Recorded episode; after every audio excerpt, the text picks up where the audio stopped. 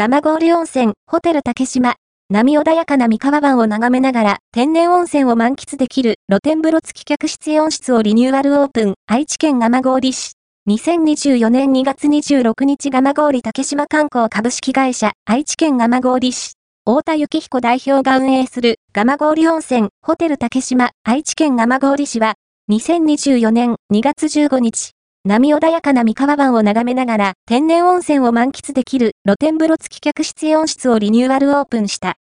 同館は、蒲郡市のシンボル、竹島の目の前に位置し、三河湾国定公園内に立地する、同市を代表する温泉リゾート旅館。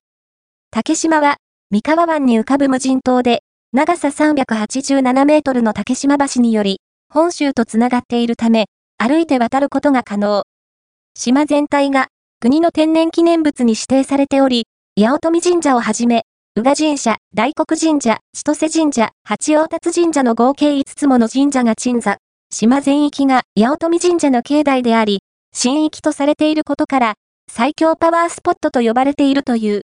今回リニューアルオープンした天然温泉露天風呂付き客室は、2名用のツインルーム B タイプ3室と、エキストラベッドを入れて、3名で利用可能な少し広めのツインルーム A タイプ一室。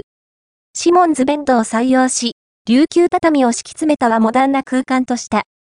各室には、ゆったりと景色を眺めながら温泉に浸かれる陶器の露天風呂を設置。